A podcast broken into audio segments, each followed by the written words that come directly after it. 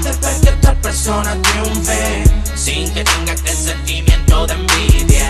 Será ese mismo pensamiento que produce Sí, karma negativo que los fastidia. Hablando tanta mierda contaminan la energía Pero a quien ande la luz no le afecta la brujería Una piedra que tiraste te puede caer encima Así que cuidadito si la tiras muy para arriba No se pierdan se desenfoquen No es doctrina de shock, es terapia de choque. Lo que tengas que hacer, lo que tengas que decir Que se te multiplique todo lo que sientes por mí. No levantes la voz y preguntes al cielo un porqué La respuesta ahí la tienes pero no haces el bien.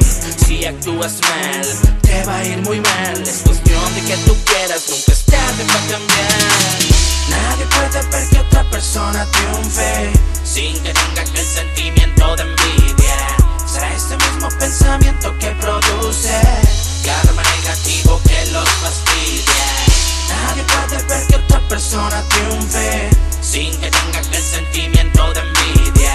Será ese mismo pensamiento que produce karma negativo que los fastidia. ¿Cuántas veces dices que? ¿Por qué te pasa esto? Y solo basta con lo deshonesto que has actuado últimamente.